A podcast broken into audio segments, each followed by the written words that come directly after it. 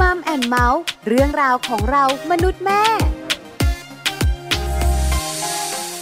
สวัสดีค่ะ Mom and Mouth เรื่องราวของเรามนุษย์แม่วันนี้เจอเจอกับดิฉันปาริตามีทรัพย์เหมือนเคยนะคะ วันนี้มีเรื่องราวมาคุยกันไม่ได้คุยคนเดียวด้วย เพราะวันนี้แขกรับเชิญที่น่ารักของเรา อาจารย์แปมค่ะ รองศาสตราจารย์ ดร นิติดาแสงสิงแก้ว วันนี้อาจารย์แปมจะมาคุยกับเรา เรื่องอะไร บอกเลยนะ เรื่องของวัย หลายคนใส่หน้าไม่อยากคุยเลยอะวัยเพิ่มมากขึ้นละสิท่าวัยร่วงโรยอะสิสูงวัยใช่ไหม เดี๋ยวเดี๋ยวเดี๋ยวแม่แม่พ่อพ่อค่ะ อย่าเพิ่งคิดไปไกล ไปรู้กันดีกว่าว่าวันนี้เราจะคุยเรื่องของวัยประเด็นไหนดี กับช่วงของมัมสอรี่ค่ะช่วงมัมสอรี่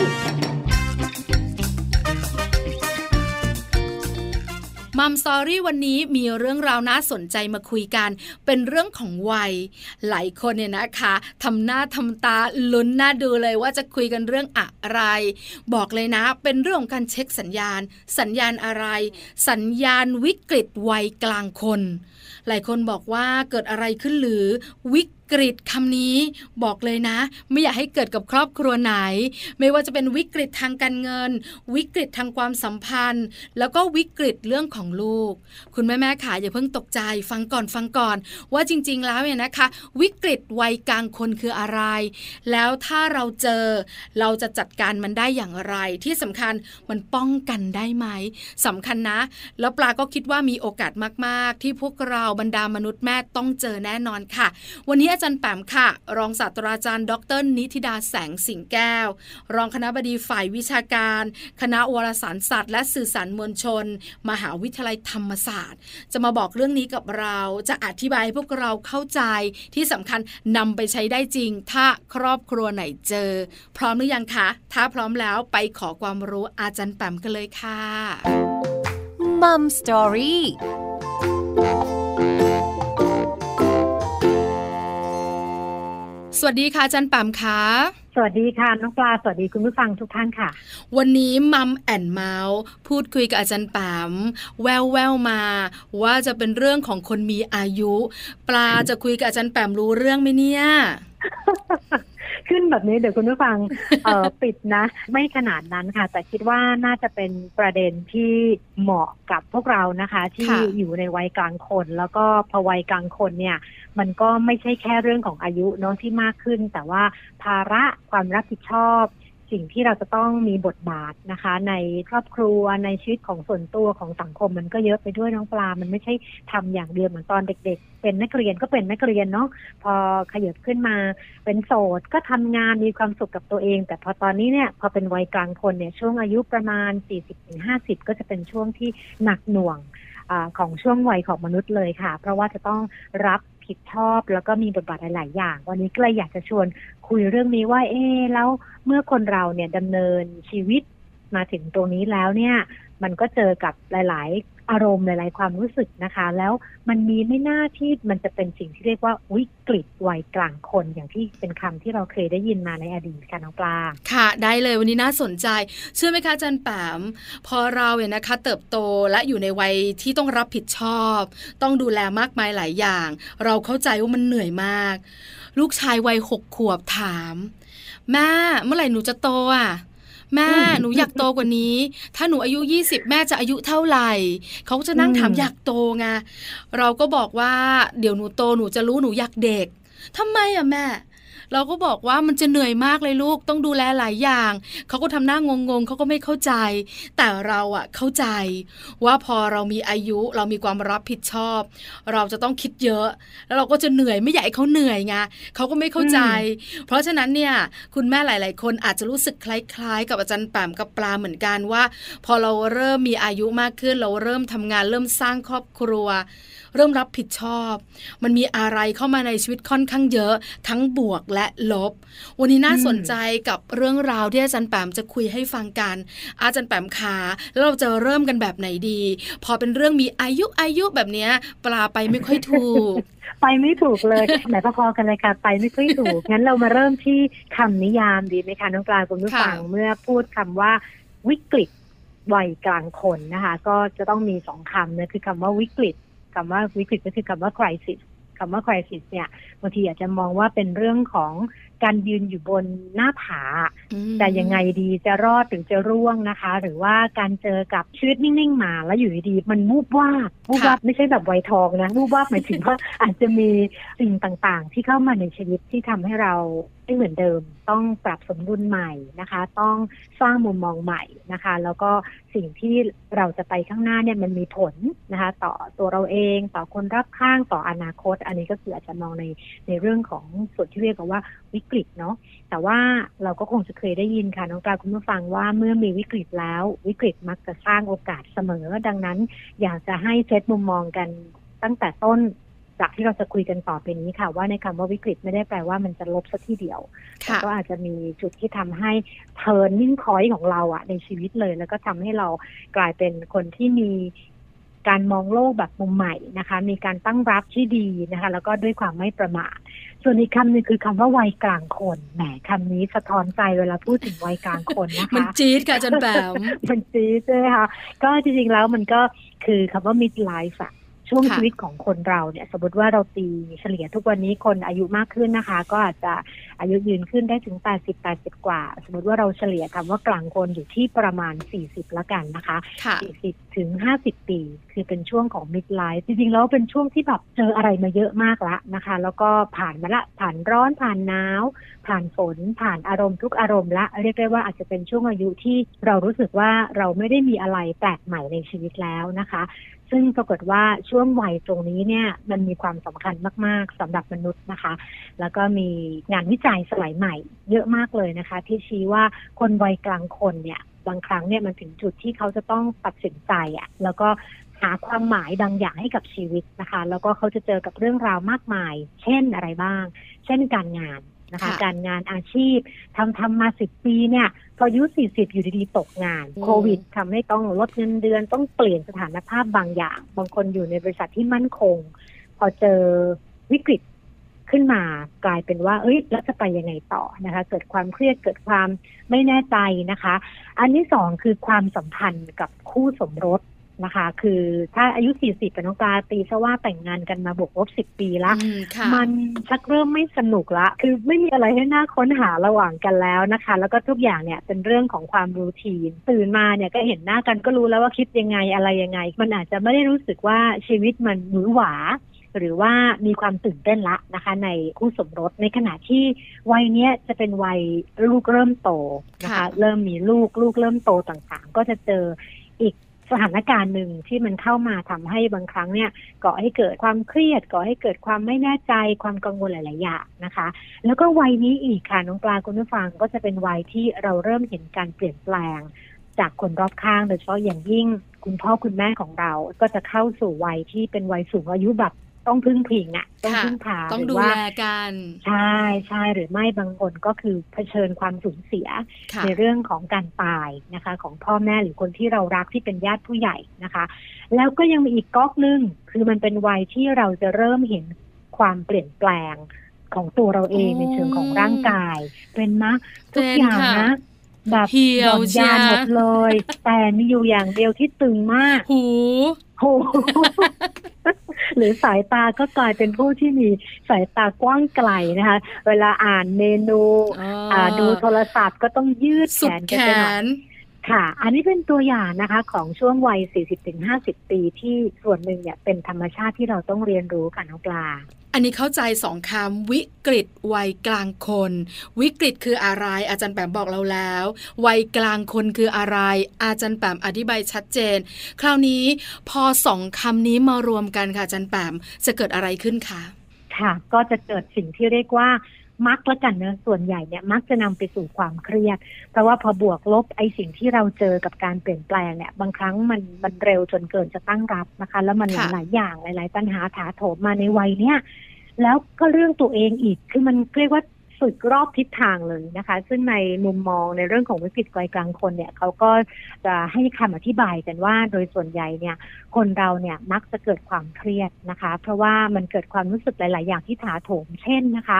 หนึ่งคือเศร้าเสียใจกับจุดหมายที่ยังทำไม่สำเร็จ บางคนตั้งเป้าเอาไว้ตอนยี่สิบสามสิบว่า เอ้ย ตอนเราอายุมากขึ้นเราจะเป็นแบบนี้เราจะลงหลักปักฐาน เราเห็นภาพตัวเองในอนาคต แต่ว่าอนาคตมาเร็วจัง พอถึงวันที่เราถึงจุดตรงนั้นแล้วเนี่ยภาพไม่เป็นอย่างที่เราคิดนะคะ ดังนั้นเนี่ยเหมือนตกตุ๊บลงมากลางอากาศนะคะ รู้สึกเสียใจรู้สึกผิดหวังนะคะ กับจุดหมายหรือเป้าหมายบางอย่างนะคะ ที่เรายังไม่สำเร็จผล หรืออย่างที่เมื่อกี้บอกอะค่ะว่าทุกอย่างกำลังเข้าที่อย่างดีเลยดันเจอวิกฤตที่ไม่ใช่วิกฤตวัยกลางคน แต่เป็นวิกฤตของโลกวิกฤตเศรษฐกิจ นะคะวิกฤตเรื่องของการเมืองอะไรก็แล้วแต่ทำให้เรากลายเป็นว่าเราไม่สามารถไปอยู่ในจุดที่เราอยากจะเป็นได้นะคะค่ะหรือจะเป็นความรู้สึกนี้ไหมน้องปลา อยากอ่อนเยาว์ตลอดเวลาโอ้มันเริ่มเห็นการเปลี่ยนแปลงของตัวเองหค่ะน้าก็เหี่ยวตาก็ตกนะคะ สายตาก็ไม่ดีอ้วนง่าย คือทุกอย่างไม่เหมือนกับสมัยตอนที่สักสิบปียี่สิบปีที่แล้ว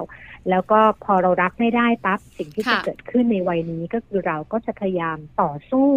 เพื่อให้ได้ความอ่อนเยาว์นั้นกลับคืนมา ตอนที่เราสาวๆอาจารย์แปมเราไม่เข้าใจหรอกว่า เลขสี่แล้วสายตาจะไม่ดีนะ พอ 45 เริ่มจะมีเรื่องของกำลังกายกำลังใจมันลดลง มีเรื่องของโรคภัยไข้เจ็บนึกไม่ออก พอเลขสี่อืมมาเยือนอาจารย์แปมมันใช่เลยอะเริ่มจากสายตาก่อน หลังจากนั้นเนี่ยนะคะ พอส่องกระจกค่ะอุยตายแล้ว มากมายหลายอย่างอยู่บนหน้าเราใช่ใช่ที่ค่ะน้องบาอธิบายนี่ตรงกับงานวิจัยเลยนะคะ เพราะว่าเขาบอกว่ามันมีประมาณ 20กว่าเปอร์เซ็นต์นะของกลุ่มตัวอย่างที่บอกว่าตัวเองเนี่ยเคยรู้สึกเลยว่ารู้สึกท้อแท้รู้สึกหดหู่กับค่ะสิ่งที่เรียกว่าวิกฤตวัยกลางคน แล้วก็ในจำนวนประมาณหนึ่งในสี่นั้นเนี่ยประมาณ8เปอร์เซ็นของทั้งหมดนะคะ บอกว่าเขาชัดมากเลยในความรู้สึกของเขาว่าวิกฤตที่เขาเจอในชีวิตเนี่ย มันเป็นวิกฤตที่เชื่อมโยงกับความรู้สึกที่ตัวเองเนี่ย รู้สึกว่าตัวเองแก่ลงโอ้คำนี้สำคัญนะ คือรู้สึกว่าแบบพอมันแก่ปั๊บเนี่ยมันไม่เหมือนเดิม มันค่ะไม่สดใสมันไม่เต่งตึงนะคะ แล้วก็ถ้าเกิดยิ่งเป็นผู้หญิงเนี่ย มันก็จะมีเรื่องของภาวะ ฮอร์โมนนะคะ เรื่องของวัยทองต่างๆ ซึ่งมันเป็นธรรมชาติที่เกิดขึ้น แต่พอเรายังไม่ได้ตั้งรับกับมัน หรือยังไม่ได้คิดถึงมันอย่างจริงจังพอเราเจอเหตุการณ์แบบนั้นปั๊บเนี่ยกลายเป็นว่าเป็นความทุกข์หรือเป็นความเครียดได้ ค่ะ อาจารย์แปมขากำลังเผชิญวิกฤตนี้อยู่หรือเปล่าคะแหมพูดถูกใจจริงๆ มีบ้างนะคะ จะบอกว่าไม่มีเลยก็อาจจะยากเหมือนกันนะคะเนอะเพราะว่ามันก็เป็นช่วงวัยของมนุษย์ แต่อันหนึงค่ะน้องปลาสิ่งที่อยากจะชวนคุยด้วยเนี่ย อันนี้คือเป็นข้อสังเกตนะคะ แล้วก็แน่นอนผลสำรวจต่างๆ ก็ออกมาค่อนข้างชัดเลยว่า เวลาสำหรับคู่สมรสเนาะถ้าเกิดว่าจะมีการหย่าร้าง มีการหย่าขาดกันเนี่ยโดยส่วนใหญ่เนี่ยมักจะเกิดขึ้นในวัยนี้ละค่ะคือเป็นวัยวัยกลางคนนะคะ ซึ่งมันก็จะเป็นภาวะที่เออเราก็ไม่อยากให้เกิดเนอะเพราะว่ามันก็จะเป็นช่วงวัยที่เราก็ เครียดอยู่แล้วจากจากปัญหาต่างๆ รอบตัว แล้วพอมีปัญหาเรื่องของคู่สมรสปัญหาเรื่องของครอบครัวอีกเนี่ย ก็จะยิ่งทำให้คนคนนั้นที่เจอวิกฤตเนี่ยคือรู้สึกดาวอะ่ะ คือรู้สึกค่ะว่าตัวเองอาจจะไม่ประสบความสำเร็จหรือว่าไม่มีคุณค่าอืมซึ่งตรงนี้เนี่ยมีงานอธิบายนะคะ ซึ่งถ้าเกิดดีของตัวเองที่ได้เคยอ่านได้เคยเรียนมาเนี่ยก็รู้สึกว่าเอ้ยมัน make sense ก็อยากจะเอามาเล่าให้ฟังแล้วกันนะคะค่ะเขาบอกว่าสิ่งหนึ่งเนี่ยสำหรับคู่สมรสนะคะ ที่มักจะเจอ สิ่งที่เรียกว่าความเบื่อนะคะ หรือว่าความรู้สึกแบบมันธรรมดา คือมันมันอยู่กันไปแล้วแล้วมันก็ไม่ไม่สดชื่นไม่กระชุ่มกระชวย เหมือนเราไม่เข้าใจกันเหมือนตอนที่เราจีบกันใหม่ๆ หรือแต่งงานกันใหม่ๆ เนี่ย ส่วนหนึ่งเนี่ยเป็นเพราะว่าสิ่งที่เรียกว่า passion หายไปอืมในชีวิตสมรสค่ะนะคะคำว่า passion คืออะไร คือความรู้สึกเป็นโรแมนติกแล้วกันเนาะอ๋โรอแมนติกวิเลหลงไหลเราอ่าอ่าใช่หลงไหลเรา เราถุยหาซึ่งกันและกันอ่าประมาณนั้นอ่านะคะ คือตอนเย็นเนี่ยรู้ว่าเลิกงานเดี๋ยวจะได้กลับบ้านไปใช้เวลาด้วยกันเนี่ยมันมีความสุข โอ้โห มันมันแฮปปี้นะอาจันปาม ตอนแต่งงานใหม่ ๆ ไม่นานอืมเดือนสองเดือนทำงานก็มีความสุข พอคิดถึงเขาก็มีความสุข แต่ตอนนี้เนี่ยพอเลขแล้วสี่ตอนนี้ล่ะแล้วล่ะทำงานก็ยังคงมีความสุขอยู่ พอคิดถึงอืมเขาความสุขนั้นลดลง ค่ะหรือบางครั้งต้องยอมรับเลยว่าอาจจะไม่มีเขาในซีนที่เวลาเรากลับเนอะบ้านด้วยซ้เออำยิ่งสำหรับกลุ่มที่มีลูกใช่ไหมคะลูกใช่ค่ะเริ่มเติบโตปัญหาเรื่องงานปัญหาเรื่องของการจัดการครอบครัวเยอะแยะมากมายเนี่ยเราอาจจะไม่มีสเปซสำหรับที่จะคิดถึงเขาด้วยซ้ำคือเขาหายไปจากซีน ของเราตอนไหนก็ไม่รู้ แล้วก็ในทางกลับกัน เราอาจจะหายไปจากซีนของเขาโอ้โหในตอนไหนก็ไม่ากลัวรู้เช่นกันค่ะค่ะตอนนี้พอมันไม่มีอะไรที่ยึดโยงความเป็นเป็นคู่ชีวิตเนอะหรือไม่มีแพชชั่นตรงนี้แล้วเนี่ย เวลาที่กระทบกระทั่งหรือว่ามันจะมีการทะเลาะกันหรืออะไรบางอย่างเนี่ย มันจะแตกหักได้ค่อนข้างง่ายนะคะค่ะซึ่งตรงเนี้ยมีการอธิบายกันในเรื่องของการสื่อสารระดับคู่สมรสนะคะ บอกว่าสิ่งหนึ่งที่จะช่วยลดเรื่องของวิกฤตวัยกลางคน ที่เป็น midlife crisis สำหรับเรื่องของ romantic relationship หรือความสัมพันธ์แบบชายหญิงเนี่ยค่ะคือเราต้องหมั่นสร้าง passion ซึ่งกันและกันอืม passion จะเกิดขึ้นได้แบบนี้น้องปลา สมมุติว่าก่อนหน้านี้ตอนเป็นแฟนเนาะ ส่งดอกไม้ให้กันค่ะมีการ์ดน่ารักน่ารักมีข้อความมาเซอร์ไพรส์เรานะคะ ตรงเนี้ยเป็นเหมือนกับสิ่งที่ทำให้ความสัมพันธ์เนี่ย มันกระชุ่มกระชวยเนาะเหมือนเป็นน้ำหล่อเลี้ยงได้ แต่พอแต่งงานต่างคนต่างมีภาระ ต่างคนต่างมีหน้าที่เนี่ยไอ้สิ่งที่มันเคยเป็นความพิเศษเนี่ย มันหายไป สิ่งที่มาแทนที่คือความรูทีน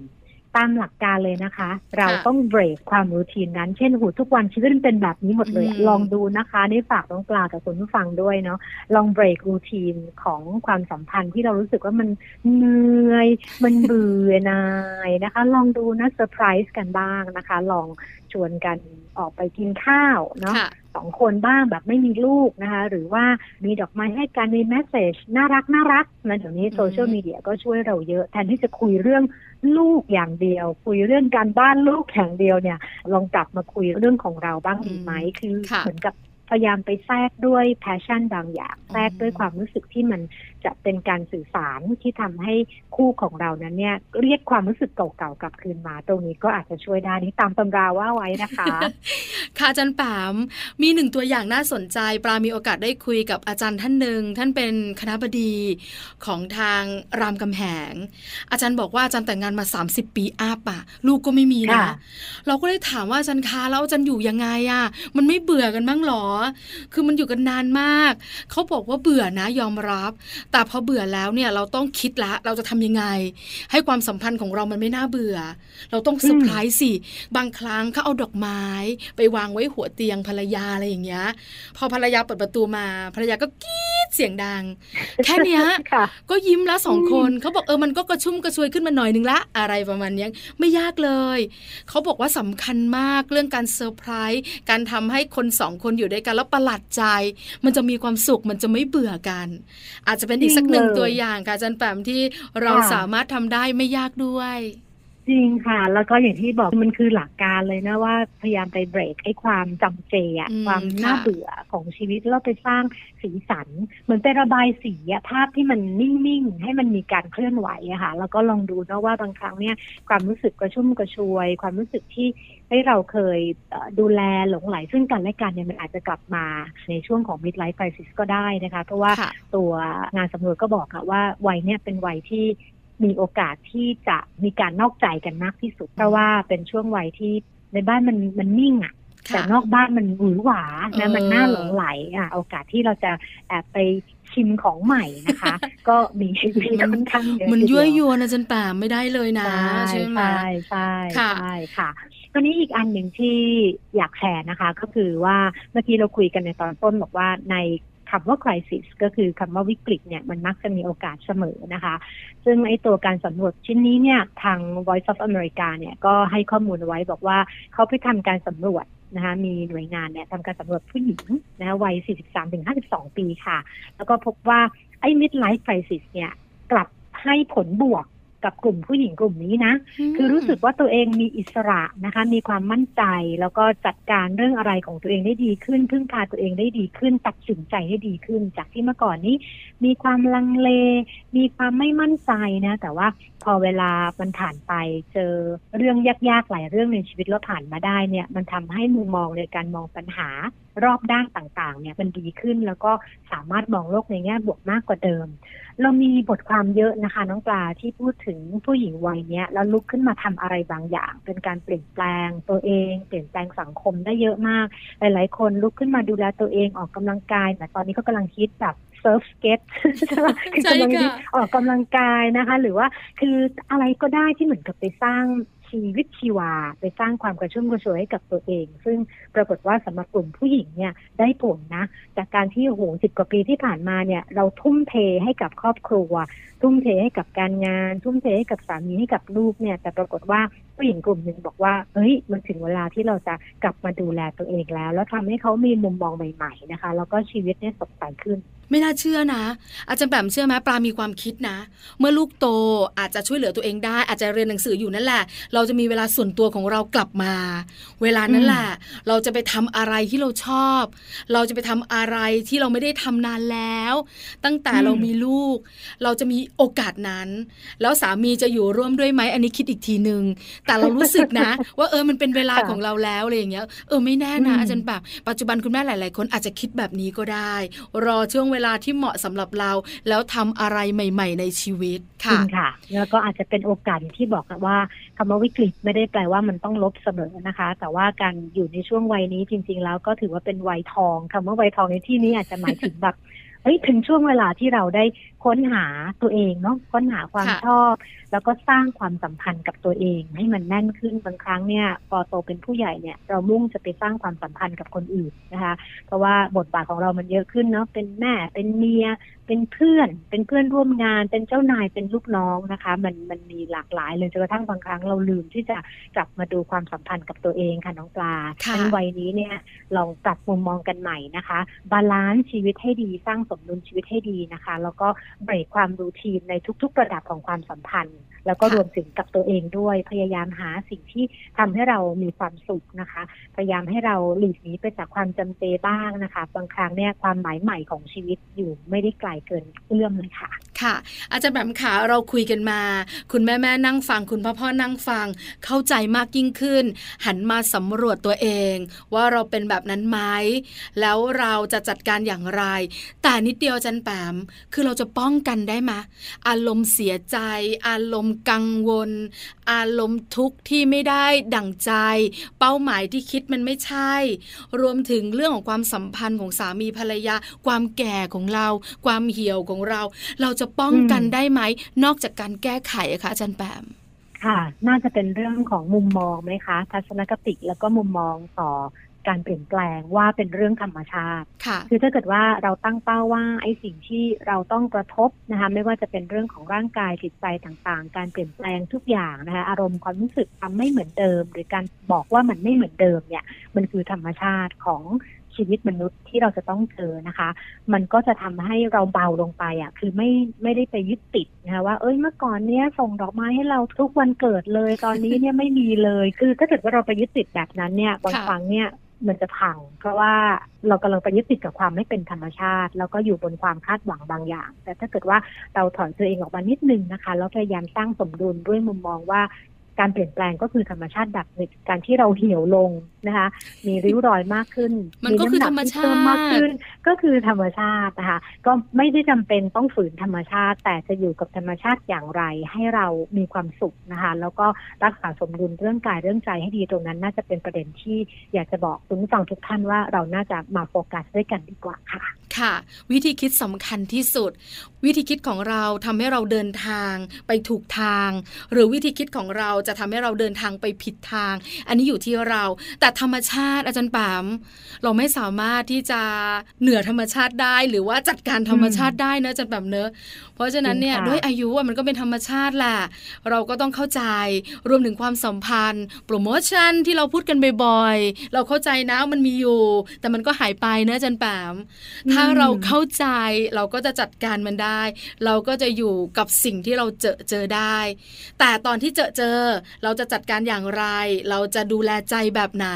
อันนี้คำแนะนำของอาจารย์แปมบอกไปหมดเรียบร้อยแล้ว ทั้งลูกทั้งส่วนตัวทั้งครอบครัวด้วย วันนี้ครบถ้วนกับ Mom and Mouth ขอบคุณอาจารย์แปมมากๆนะคะสำหรับความรู้ดีๆคำแนะนำดีๆ ใน Mom and Mouth ค่ะ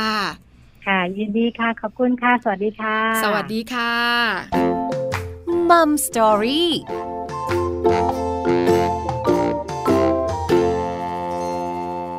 ขอบคุณอาจารย์ปามค่ะ รองศาสตราจารย์ ดร นิติดาแสงสิงแก้ว รองคณะบดีฝ่ายวิชาการ คณะวารสารศาสตร์ และสื่อสารมวลชน มหาวิทยาลัยธรรมศาสตร์ วันนี้อาจารย์แปมทำให้คุณแม่ๆเกิดรอยยิ้มทำให้ทุกคนในครอบครัวเข้าใจชีวิตมากขึ้นสำคัญที่สุดนะคะ เรื่องของวิธีคิด อันนี้บอกเลย ถ้าคิดบวกเราจัดการได้เยอะมาก ถ้าคิดลบเราจะจมอยู่กับสิ่งที่เราคิด เพราะฉันเลือกนะคะ ว่าจะคิดแบบไหนอย่างไร เราต้องเจอแน่ๆวิกฤตวัยกลางคน ตั้งรับอย่างมีสติ อย่าลืมคิดบวกกันด้วยนะคะ นี่คือทั้งหมดของมัมแอนเมาส์เรื่องราวของเรามนุษย์แม่วันนี้ เวลาหมดแล้วเจอกันใหม่ครั้งหน้า ปาลิตามีซัพ์สวัสดีค่ะมัมแอนเมาส์เรื่องราวของเรามนุษย์แม่